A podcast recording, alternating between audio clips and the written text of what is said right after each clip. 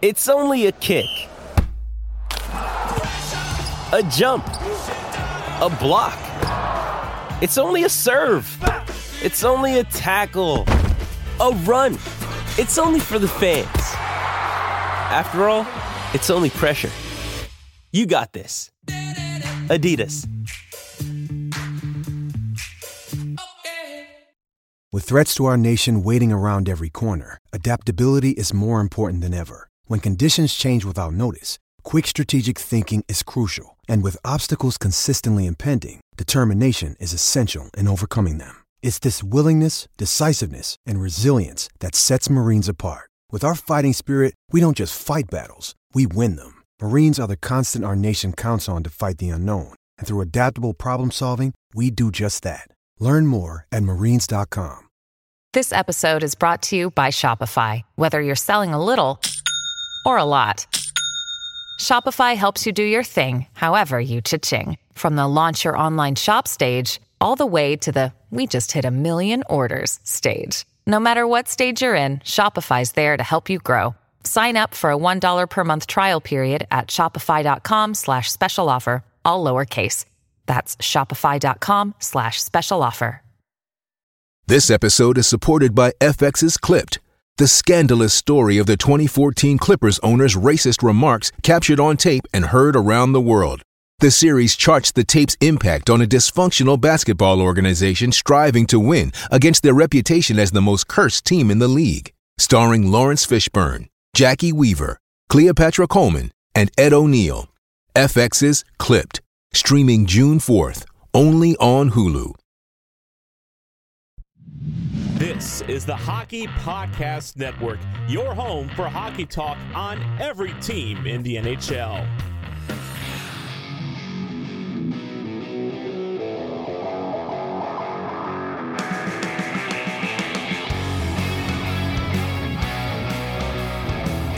This is the Broadway Boys Podcast through the Hockey Podcast Network, and we are back with Season 4. Episode 62, as the New York Rangers have some interesting news for next season, and we will get into the Eastern and Western Conference Final, if you even really want to call it that. It seems like it's just a buy-round. So, I'll start the podcast like I always do. Andy, how are you doing, my friend? I'm doing good. Nice day off from work, a surprise day off, so plenty of errands to get done and just plenty of relaxation to do. And I accomplished both, which is always nice, especially with the weather. It was pretty nice out today, although it's been raining for the last little bit here. But the rest of the week is supposed to be beautiful going into Memorial Day weekend. So, I'm doing good. Not as can't say the same for either the Dallas Stars or the Carolina Hurricanes, but I am doing good. Yeah, I mean, that's shocking. I mean, for it to not even be a series on either side. Right now, as we're recording this, the Florida Panthers are up 2-1 against the Carolina Hurricanes. So, it'll be, it looks like, barring a miracle here by either Carolina or the Dallas Stars, we're looking at a Florida Panthers versus the Vegas Golden Knights Stanley Cup final. I guess we could start there, Andy, since we're already into it. I mean, we've already covered our emotions and our feelings about each series, but let's just, if you want to preview the matchup real quick as of right now, what are your feelings? It's tough, honestly. I think that I don't know if it's hard for me to see that series. Although I've been saying that about the last few series, I've been wrong, but I can't see either team rolling over at this point. I mean, obviously, Bobrovsky's playing out of his mind, which is helping, a big reason the Cats are on the heater they're on right now. But just you could tell they want it. You can tell the way the Florida forwards are skating. They're just, it almost feels like they're playing with house money. I don't think they feel any nerves at all. You know what I mean? It's just the longer this success has gone on for them since coming back in, what was that, game four against the Bruins, right? Yeah. They've literally it's almost like all the fear the fear of losing just kind of left the team. They push offense all the time. They have all the confidence in the world in Bobrovsky and net. They're throwing big hits. You know, Sam Bennett just absolutely rocked Slavin behind the net. He went to the dressing room. I'm not sure if he came back. I haven't seen that yet. But yeah, it's.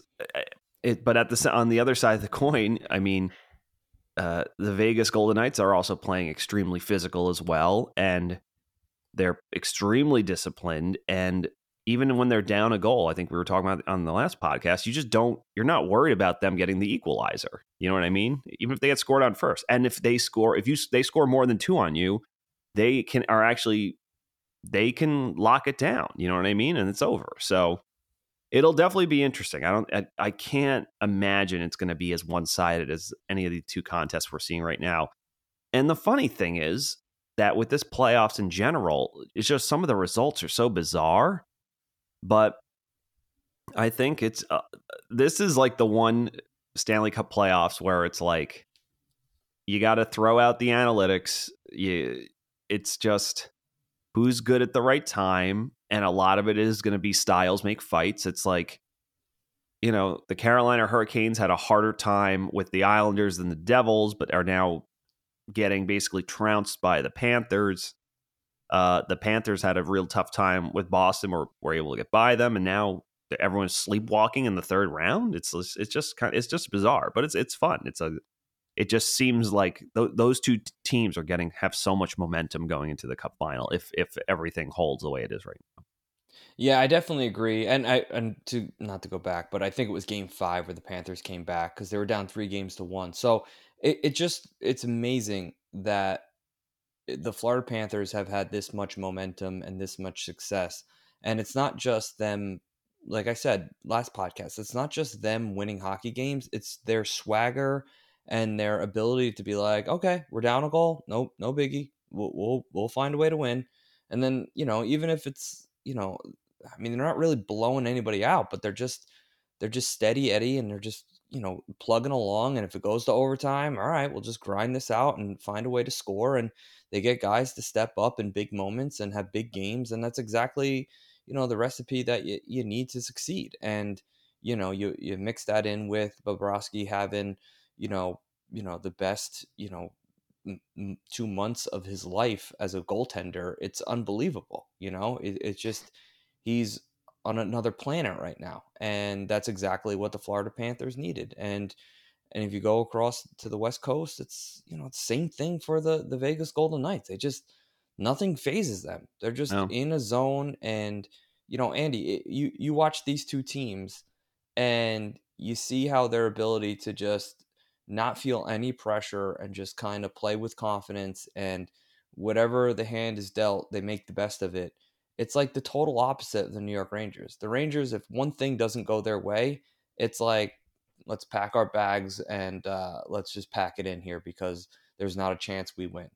And that's the main difference. I mean, skill-wise and individual roster-wise, we match up. We're better than these teams, you know, man for man. I'm confident in saying that.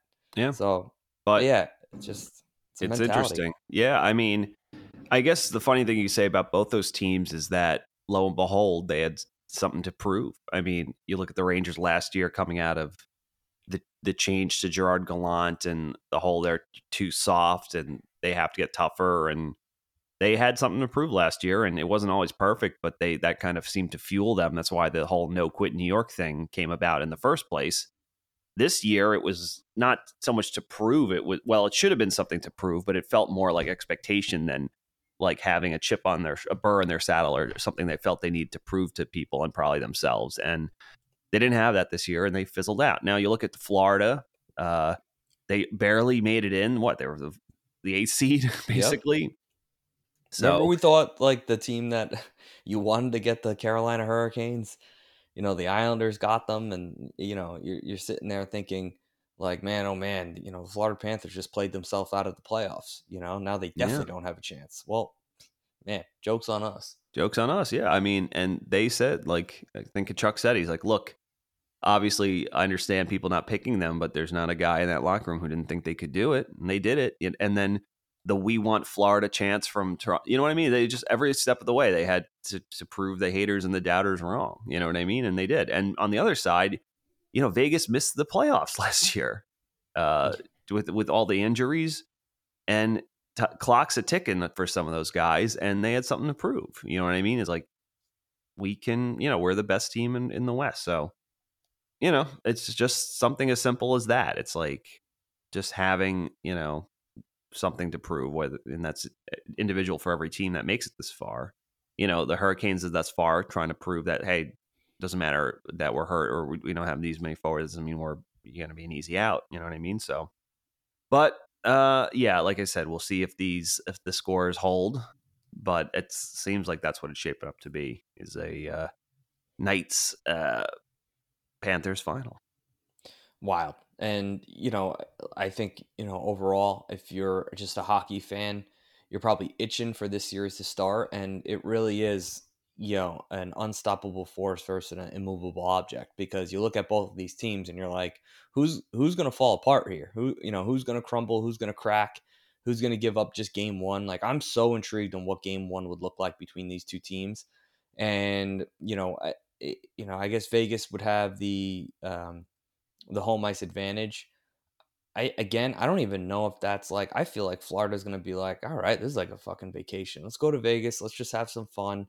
You know, let's win a hockey game and let's get back home. Like, and then, you know, Vegas, I feel like it's almost the same thing. It's like, all right, like, we pack our suitcases, you know, let's bring our lunch pails to work and let's just get a W. And it, you look at both of these teams and, you know, nothing besides their mentality really sticks out. You know, they're getting big moments from big players, you know, each side. They're getting good goaltending. They're getting, you know, just an overall solid performance. But, you know, I would have to say I'm a little bit more shocked with Vegas and Dallas than I am with Florida, Carolina. I feel like Carolina, just injury-wise, is plagued. I thought they'd put up a better fight, but overall, you know, I was more worried about me rooting for Florida than I was for Florida actually having to play the Carolina Hurricanes. I thought, you know, my emotions might, you know, start to dictate, you know, who wins here. Vegas and Dallas, I'm just shocked. Are you shocked that Dallas just kind of rolled over and kind of died? Would you make it game 3? I don't know if you saw any of the highlights. I saw highlights. I mean, you know what it is, I will say, I think I'm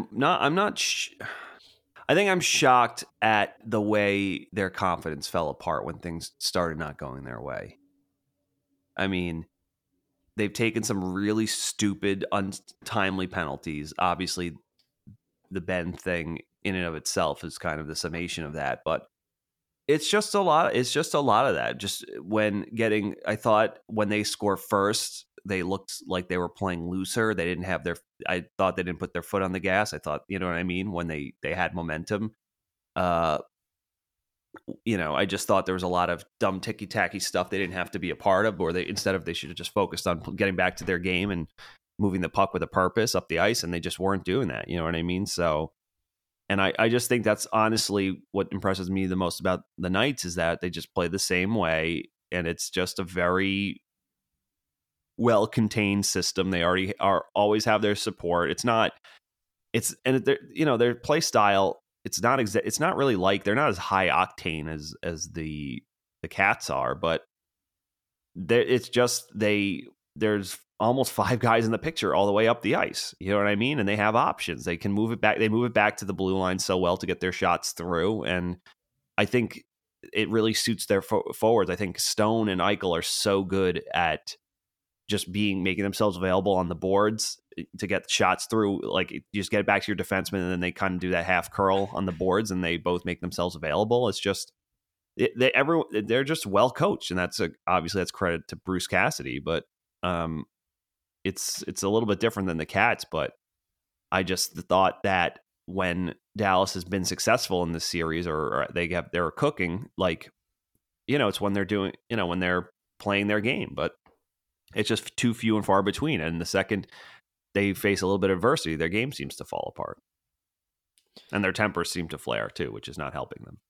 Yeah, and you know, it's funny. You didn't like, I feel like you haven't liked Dallas from the beginning. And you know, well, you know what it is, James? It's as a Rangers fan, they remind me too much of the Rangers, if that makes any sense. They have moments of brilliance. They have a bunch of, on paper, they have a bunch of good players. They have a stalwart defenseman on the back end. And when they want to make offense happen, they can. But then sometimes I just see them kind of standing around waiting for things to happen. I'm like, that's the New York Rangers. That's why it's kind of seems like suspect to me. You know what I mean? They're basically Rangers West. I've said this forever. Yeah, no, you have. And I mean, this is like, this is like, I could absolutely see the Rangers doing this. I mean, the Rangers basically did this against the Devils, but the difference was they decided to show up, you know, for a few of those games. So, you know, it's just, you know, this is why the NHL playoffs is so, you know, it's just so fun to watch and just intriguing always. Every single year, you just never know what will happen. I mean, last year, obviously, the script was kind of written and everybody knew it was Colorado's time. And, you know what's actually interesting? Speaking of Colorado, not to change the subject completely, but the Nuggets, obviously, in the NBA final this year, the Avalanche, you know, won the Stanley Cup last year. I didn't even realize that what is going on there locally where they can't even watch their team on TV. Did you hear about this? No, I didn't. Well, apparently their games... I mean, listen, this was on the radio and I was listening to it, but the Nuggets and the Avalanche are blacked out for their home games. Now, I guess a deal was struck with the network to air the Nuggets games this playoffs because I think they saw the writing on the wall that this team could win a championship and the network didn't want to seem like the bad guy, so they figured out a deal. But I had no idea that like Avalanche games are just blacked out in Colorado, along with Nuggets games during the regular season, I would guess. I mean, once the playoffs happen, I would imagine the national networks pick it up and you can obviously watch it then. But it's just shocking that, you know, you think Denver is, you know, sports town. And I guess that I don't know if their lack of support or just, I don't know. I guess what I'm leaving out here is the alternative for them to watch it. I guess they can buy Fubo TV or one of the streaming networks. If you have cable, you cannot watch the Nuggets or the Avalanche. Just shocking. Just a little side note here. Just shocking though. I mean, yeah, that's not good if that's what's going on. You know what I mean? So probably should get that sorted out. Yeah, especially when both of these teams are peaking. You know? Yeah. One thing if they're, you know, going 20-60 in the regular season. Yeah. But so I mean, off the top of your head right now, obviously we'll get into it more as the Stanley Cup approaches, but you know, if you had to, you know, throw down, you know, $20 right now on a winner between Florida and Vegas, who would you pick right now going into the Stanley Cup final? Oh man, that's tough because I think on paper, I might like Vegas a little bit more, but the way the Panthers are playing and Bobrovsky's going, it is funny you say what you just said. Tough. Because I kind of feel the same exact way. Yeah, I think the thing is, it's like, I think one team, I think the Panthers, if the wheels could fall off of one team, it would be the Panthers. I don't think the wheels will fall off Vegas. If they lose, they can lose.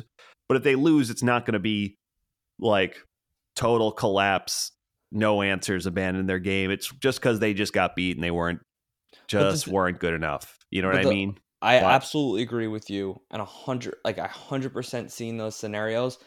I could see Vegas losing those big games by, you know, with Tkachuk scoring in overtime or just they score a late goal on the power play.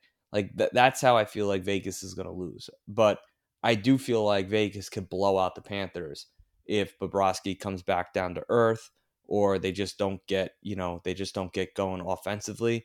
I could see Vegas blowing out the Panthers, but I could also see the Panthers just grinding out wins and, you know, stepping up in big moments and scoring big goals.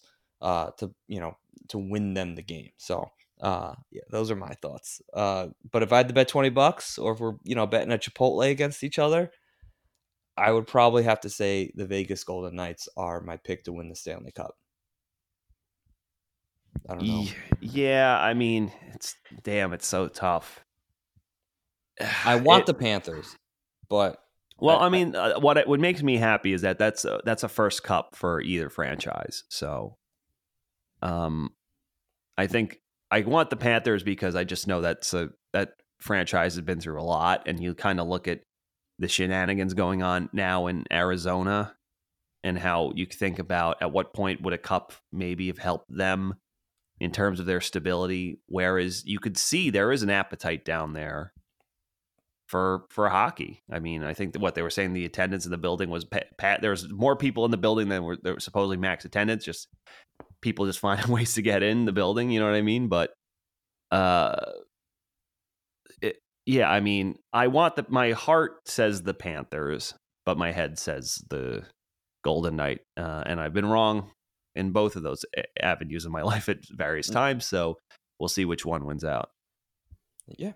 All right. On to let's do some New York Rangers since this is the Rangers podcast. I think the biggest news that has come out is the MetLife Stadium Stadium Series games. We'll have the New Jersey Devils and the Philadelphia Flyers, and you'll have the New York Rangers and the New York Islanders. So I guess, this happened in February, so it's going to be, in the midst of winter. Your thoughts, Andy?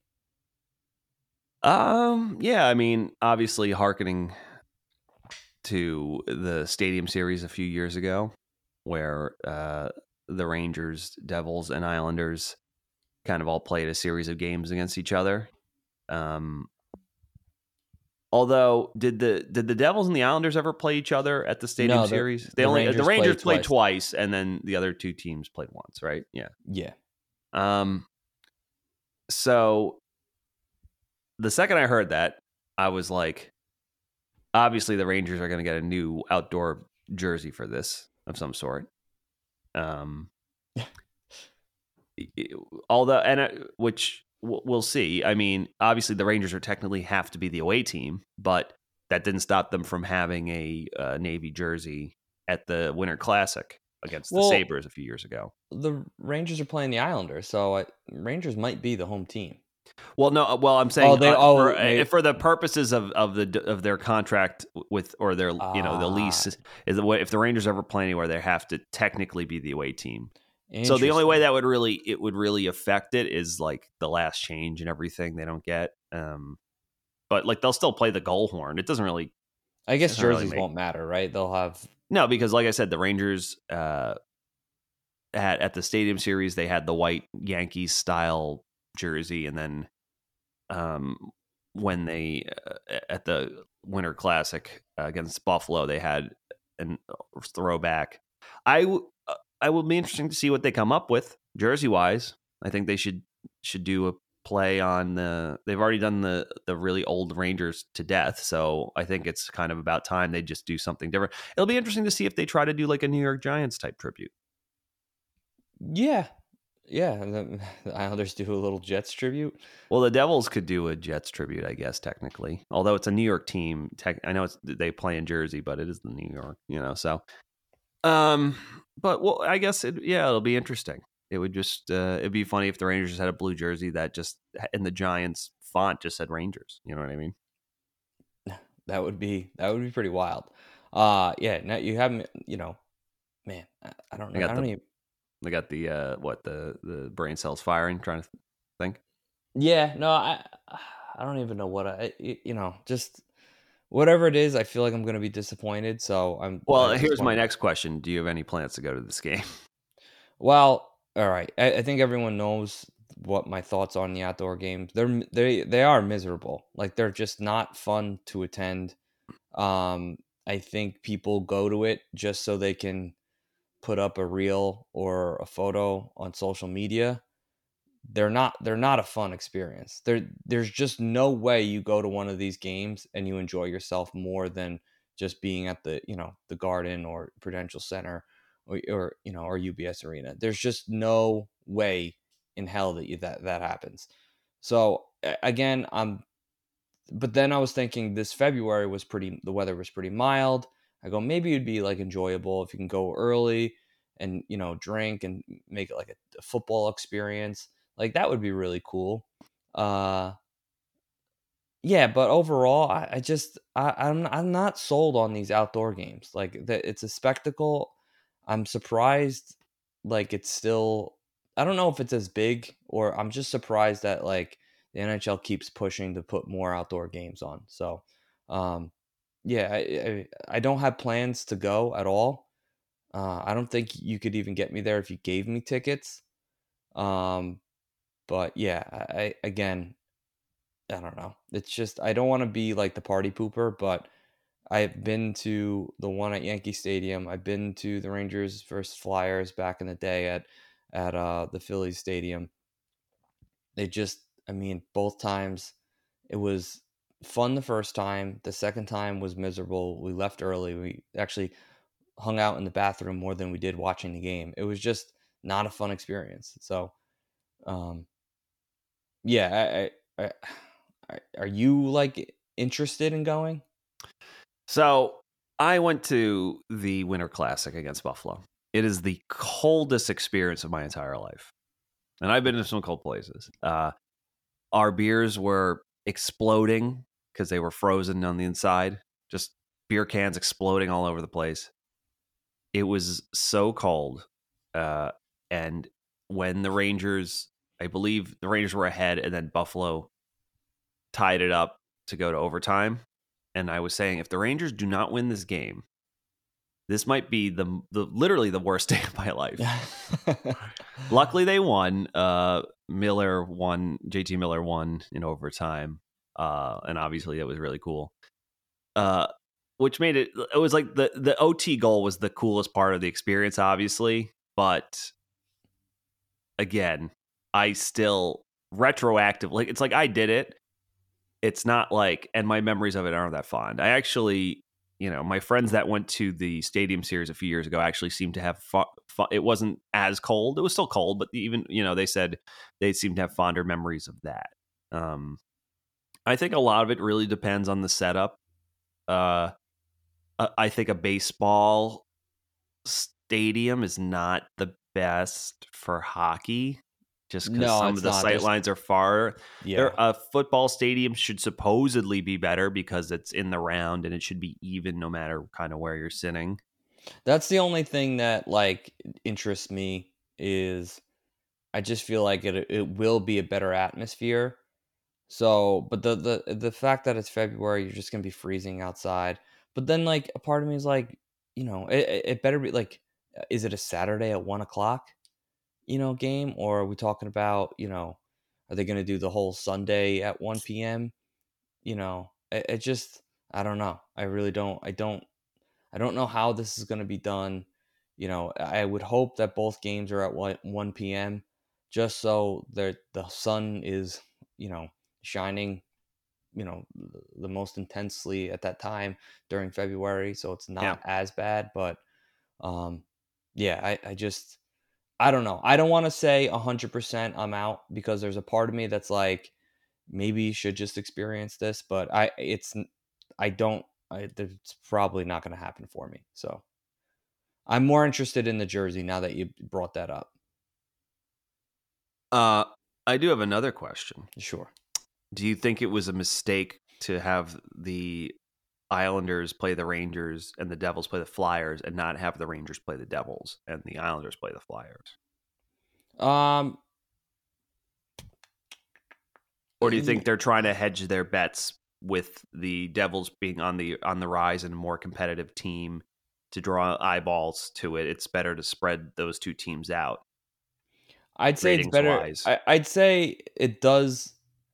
Listen, is it a better game to have the Rangers Devils? Without a doubt. But I also see what the NHL did there. You got two intriguing games. I think you're going to get a really good crowd. Instead of one intriguing game and one who gives a crap game, it's like you get two intriguing games out of it. But it'd also be weird if Islanders were playing Philly. That is true. Obviously, Philly's involvement in this whole thing Although I sort of understand it, it's still kind of strange. Yeah, but you know, I think they're trying to capture maybe that like the Giants, Jets, yeah, well, and then like the Eagle, like, you know, I don't know. I completely agree with what the NHL did. You know, they do screw things up, but instead of having one, you know, a must see game, you're having two games that are going to be really entertaining. Rangers obviously will always draw a crowd. You know, you'll get the Islander fans obviously out there, and then, you know, Devils, you know, Flyers, I think will be, or I'm sorry. Yeah. Devils Flyers will also be drawing a crowd, considering Philly is just so close to MetLife. So yeah. I'm just trying to think, Andy, if there's another alternative or if Boston was involved.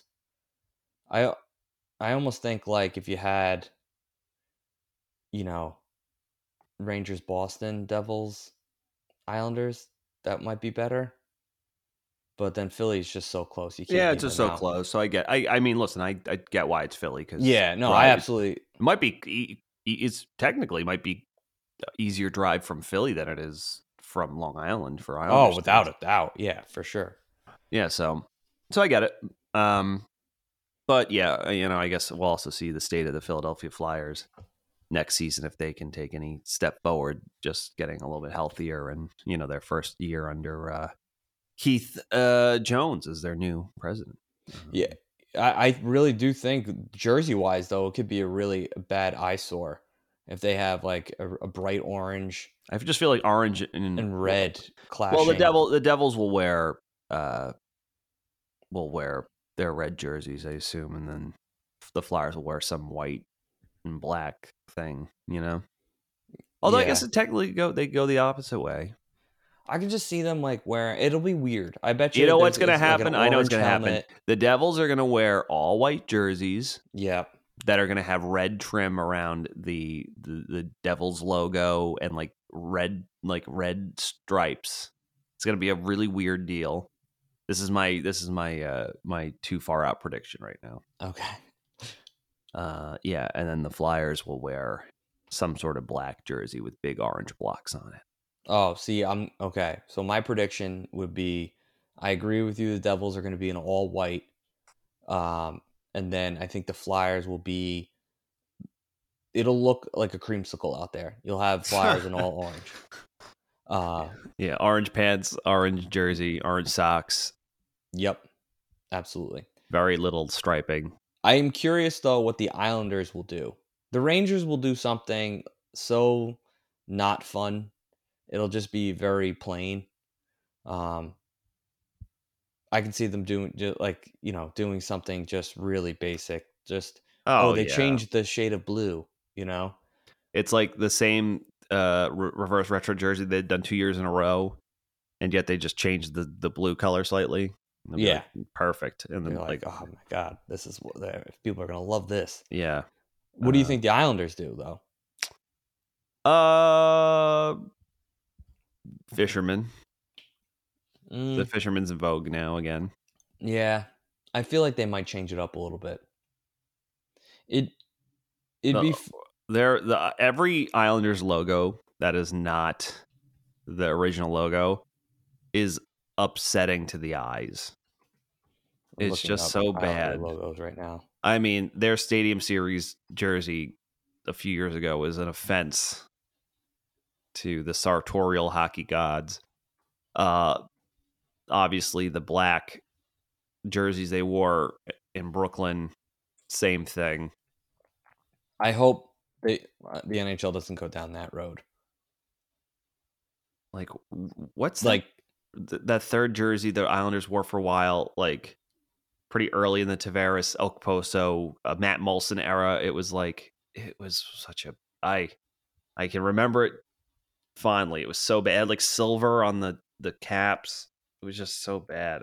The Islanders have some bad jerseys. I mean, luckily for them, they have one of the best classic jerseys, and I say that as a Rangers fan. Yeah, come at me, whatever. But yeah, every alternative jersey the Islanders have ever done has been awful. I almost wish they would like go full, like the old Islanders, like Brian Bellows, like fucking the wave jersey, fisherman jersey with the, where the font on the back is all like, you know, like on a wave. Remember that? Go full Ziggy Palffy, like, you know, do it, you know, that'll be cool. Let's face it, with coffee starting at $5, even without the customizations, and our bank account somehow always depleting, we are officially entering a dupe session. Most products do the same thing, but are priced differently solely based on the brand name. So a good duplicate, or dupe, is crucial for getting the highest quality at the best price. One dupe you definitely shouldn't sleep on is Raycon wireless earbuds. Raycon is premium audio at the perfect price point, so you can listen to what you want, when you want, without breaking the bank. Raycon's mission is to prove that you shouldn't have to pay an arm and a leg for quality sound and essential smart tech listening features. You can get a pair and a spare and still pay less than you would with some of those other more big-name tech brands out there. Raycon knows that in this economy, every purchase needs to be perfect. They offer buy now, pay later options, and right now you can pay as low as $18 at checkout. They have an easy and free return guarantee. They offer 2 years of product protection insurance for just a few bucks. They offer free domestic shipping and flat fee international shipping, and they have over 50,000 five-star reviews. Plus, their earbuds have features such as earbud tap functions, customizable sound profiles, noise isolation, awareness mode, custom gel tips for the perfect, most comfortable in-ear fit, crystal clear call quality, water and sweat resistance, and more. Go to buyraycon.com/THPN today to get 15% off of your Raycon order. That's buyraycon.com/THPN to score 15% off. Buyraycon.com/THPN. Light the lamp during the hockey playoffs with DraftKings Sportsbook. Right now, new customers can make a $5 bet and score $150 in bonus bets instantly. You can check lines and odds for upcoming games at the DraftKings Sportsbook app and pick the bet that fits you best. Download the DraftKings Sportsbook app now and sign up with code THPN. New customers can make a $5 hockey playoff bet and score $150 in bonus bets instantly. That's code THPN, only at DraftKings Sportsbook. If you have a gambling problem, call 1-800-GAMBLER. In Massachusetts, call 1-800-327-5050 or visit gamblinghelplinema.org. In New York, call 877-8-HOPE-NEW YORK. Or text HOPE New York. In Kansas, call 1-800-522-4700. On behalf of Boot Hill Casino and Resort in Kansas, 21 plus most in eligible states, but age varies by jurisdiction. Eligibility restrictions apply. See show notes for offer details. See DraftKings.com/sportsbook for details and state-specific responsible gambling resources. It would be fun if you did, that's like I think the Islanders and Jets are definitely more together. Like I'm trying to think of like an old Jet logo that they could like incorporate into their you know, I don't know. It's hard, obviously hard being, you know, purple and blue and then being green and gray, I guess. But yeah. Well, do you think they pay homage to like the old Titans of the, you know, the Titans when maybe the Jets were blue and yellow, potentially? I guess I don't know. We'll see. Whatever it is we're talking about, it's gonna be way worse. You just know it for all three teams. They're just gonna be bad. Yeah, or do like, you know, the regular Islander logo, but except make it like the background, instead of a perfect circle, it is the shape of the football, like kind of have the Jets have. Oh, you know what? Honestly, I think you cracked it. Thank you. That's good. Yeah, you cracked it. Just leave everything the same. Instead of a circle, make it an oval, like the Jets football. And I think you do something cool. You can even change, you know, mess with the font of New York a little bit or something. But, you know, other than that, I think there you go. There you go. And especially because you've had a lot of Jets show up at Islanders playoff games. Yeah, yeah. And like Justin Tuck is like at every Ranger game and all that. So. Yeah. Brennan Othmann and the Peterborough Petes won the OHL championship a scant few days ago. punching their ticket to the Memorial Cup. Brennan Othmann had an excellent OHL championship run for them. So yeah, now gets to win. So wins one trophy for the trophy case. He's already got two World Junior Championship golds, and now he's got a chance to win a Memorial Cup. Obviously, that's be the Peterborough with would be facing off against the Quebec Remparts, coached by Patrick Waugh, which I know we spoke about in our last podcast. And the host was Cologne is the host, right? It's the Cologne Rockets this year. Yeah, it's basically going to be those three teams and then the Seattle Thunderbirds. So those four teams facing off in the Memorial Cup. But yeah, Brennan Othmann had a monster run to win the OHL championship with the Petes. So that'll be interesting to see if he can, add. This is probably his last. I would imagine this is definitely his last. He's got nothing else to prove. This will be his last go around in the OHL. So it'd be pretty fitting if he can win a Memorial Cup. But yeah, I don't know. James, did you get to see any clips or anything, or watch any of the games? I saw one of the clips, but I think you're 100% right. Like, this is the last, hurrah for him. I don't know if he's a definite for the New York Rangers roster next year.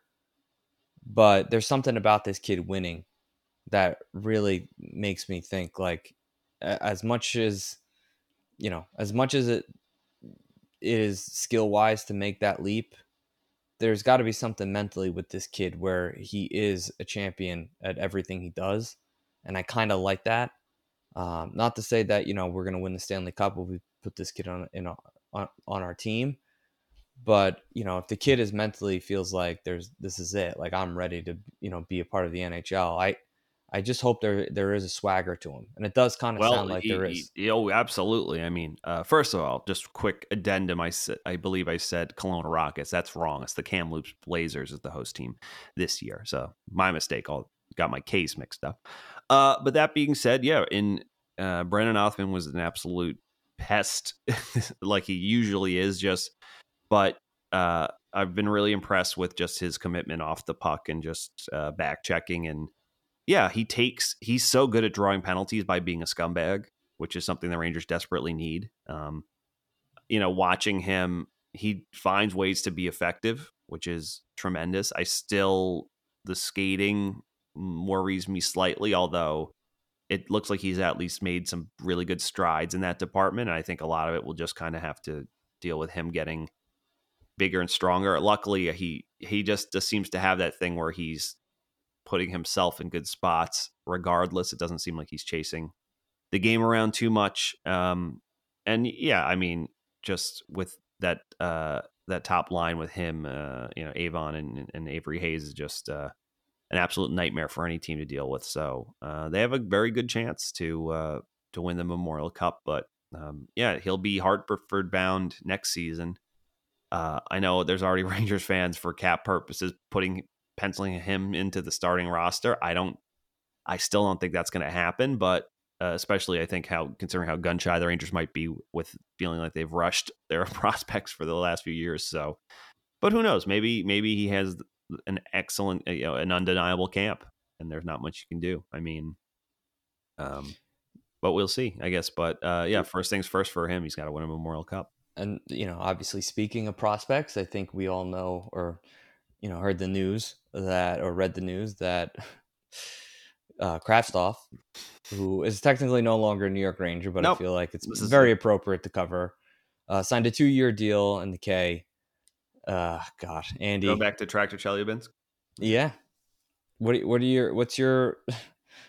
you shocked? No, I mean, unfortunately. It's, you can say this. I mean, I will say this. Kraftstoff was always a boom or bust type of prospect pick for whoever picked him.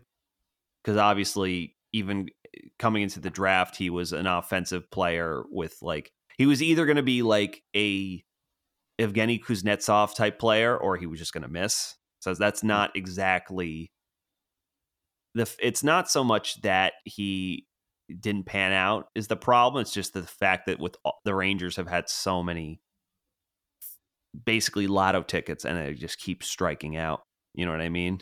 And you do have to wonder. I mean, at a certain point, it's like, you know, Kraftsoff was a little bit different story, not a consensus pick. And same thing with Elias Anderson, but with just the amount of the staggering inability of the Rangers to convert and hit on their first rounders, it makes you wonder, is it really their fault or were they just not developed properly? Because it's like, what's the common factor there?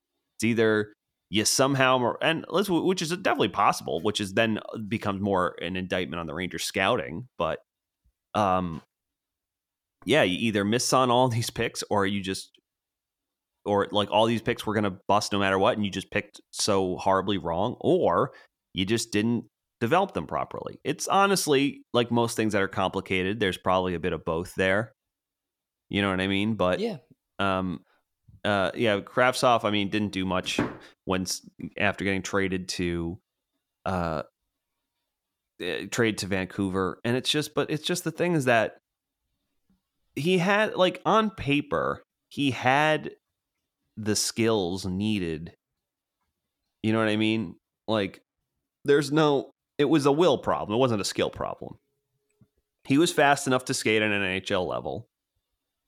You know, he had enough puck skills. We saw him make some passes and things happen, but the one time in his life he almost had momentum, the Rangers then just basically, you know, they fucked it up. You know, David Quinn clearly hated him. Chris Drury clearly just didn't like him. Apparently, it's come out now that he was not. Drury originally was not. We've heard about when Drury was the GM of Hartford, some of the harsh, tense conversations both parties have had.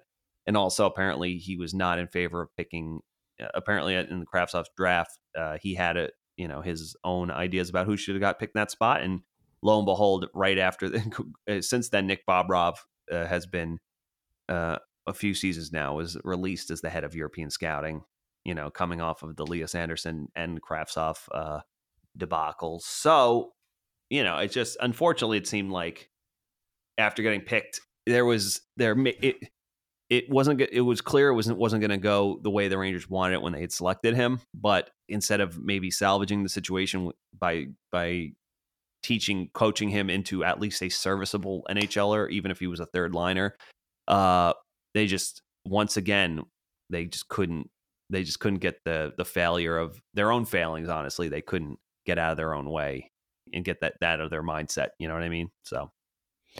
Yeah, I definitely think it's a little bit of both. You know, obviously we've seen the history with the New York Rangers and, you know, development or lack thereof. And, you know, I just think that, you know, it's weird because I do feel like, listen, the New York Rangers are one of the, you know, original six franchise. I think there's, you know, a lot of, you know, pressure on some of these younger kids to come in here and be impactful. And when there's a little bit of buzz about you and you're a first round pick, I think there's a little bit more pressure on you than, you know, say a kid that's going, you know, first round to the Arizona Coyotes, or, you know, I'll even say this, even Jack Hughes going to the Devils. I just feel like there's a bigger spotlight on some of these players that come to New York. And I think there's high expectations and it's not for everybody. And I do think, you know, for the Rangers, it's not just about taking the best player available. You got to take the best player available that you think can mentally handle the pressures of New York, living in, you know, the biggest city in the world. And just, you know, and, you know, again, at the end of the day, it's really, it's a different animal here. You know, I'll say the same thing for Toronto. It's like the pressure here is more than anywhere in sports. And, you know, you got to live up to the expectation. And I think, you know, I know hockey is not football or basketball or, you know, even baseball. But at the end of the day, you got to have a swagger to you. You have to be able to, you know, come here and understand that there is a pressure that is not dealt with anywhere else in the league. So, yeah, again, you know, it's definitely both sides. I mean, it is. You know, it's scouting, it's the players being, you know, maybe a little bit more fragile. But overall, I think if you look at the New York Rangers and their, you know, lack of development, and it just feels like every time, you know, they jump, or every time the Rangers say jump, these players are just like, well, instead of saying how high, they're like, well, I don't want to jump right now. You know, it's just like, it's always a fucking friction scenario. So yeah, that's enough mumbling out of me. What are your thoughts on, well, I'll say this, going into the draft this year, what do you think? And the Rangers do have a first round pick. What do you expect and how the New York Rangers will handle this first round pick? Like, if they hold on to it, because there, I do think movement is a big possibility. It's tough because I think the Rangers have been bit the past few years now for going for, or with their consensus. Well, that's not true, because obviously Kraftsoff, and they go for Elias Anderson, who they were sacrificing skill for character, supposedly, and leadership. Didn't work out. They go for Kraftsoff, which I actually liked at the time, because it was like it was basically a big swing pick, because they felt like, you know, the year before getting Elias Anderson, they're like, all right, we already got we'll have the defensive stalwart, you know, middle six center. So let's go swing on offense. They struck out. They have a good, obviously they have a good, and they also had Heedle as well, which having the two first, Heedle was a swing for the fences pick, which they've it's looking like a double right now, maybe, you know what I mean? But, yeah. And then obviously going into also in the Kraftsoff draft, you know, fortunately they get Miller and Lundqvist. Lundqvist not here anymore, but that's more about the that they've actually kind of been successful with their back end. So he ends up getting traded, but Miller's a huge hit there. So yeah, I guess the question is, knowing what we know about Chris Drury and the players he likes, we know he likes competitiveness. Brennan Othmann is looking like at least as of right now, is looking like a solid pick in that spot. You know what I mean? He's dominated. They've let him basically marinate. He's basically dominated and been a key player on championship teams for the World Junior Championships for Team Canada. Has now won an OHL championship, was their leading scorer in the OHL championships, and now is going for Memorial Cup. So I think, knowing what I know about them now, I think, or at least how they've been burned. When I think about it, you know, you have to imagine Chris Drury, they definitely want a kid who can skate. I know that. I think you'd have to imagine just how their lack of team speed, they understand that. And another thing is, they're probably going to want someone who can skate. They're also probably, you never draft for need, but I think they basically painted themselves in this situation. I think they've taken so many wingers over the last few years. They need some centers, unless a D-man drops. I think they go center. Luckily, there are a lot of pretty good centers in this draft and around that spot. You know, I think they're either going to take someone who can really skate, or they're going to take a Pierre-Luc Dubois light type player, if that makes any sense. You know what I mean? They'll take honestly, I could definitely see them. I think they're pretty happy and comfortable with their scouting in the CHL and in Major Junior.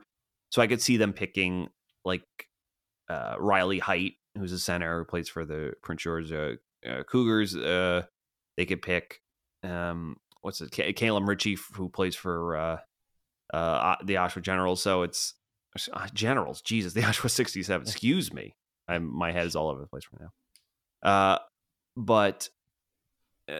I think they're gonna. I think the Rangers are gonna draft from need in this draft more so than they have before.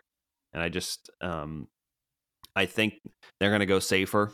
It just seems, just by knowing that they've struck out so much, I think they're going to convince themselves this is a great pick, even though there might be leaving some talent supposedly. But if they just know that someone plays a very pro translatable game, I think they're going to go for it, which isn't obviously sexy, but I think honestly, I because usually us fans want teams to swing for the fences and draft the next, like, oh, surprise, number one center for the next, 15 years. But I don't think that's going to happen.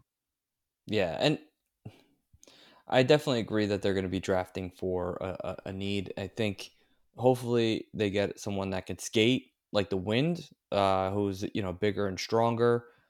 We don't need skill. We don't need, we certainly don't need someone that is softer, so to speak. And, personally, I maybe even a sniper would be nice. A kid that could, hopefully in a year or two could slot in, the third line and, actually be a scoring threat and bring some scoring depth to our, bottom six. That would be nice. But we'll see how it goes. Obviously, as the draft gets closer, the rumblings start and, what the Rangers will do with that pick. If they don't, could you see them moving back in the draft and not taking someone in the first round? Or like, is it definitely a shoe-in where the Rangers? I could see them moving back, but still remaining in the first round. Okay.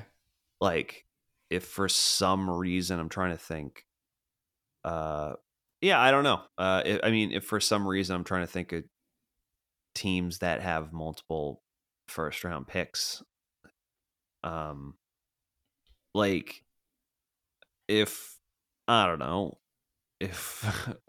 say if the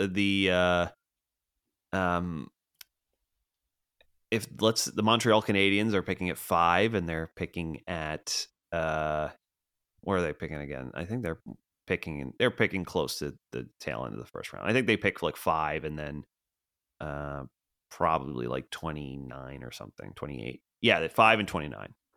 So let's just say they are willing to part with the 5th round pick and do a pick swap with the Rangers for, say, I don't know, an Alexis Lafreniere type player.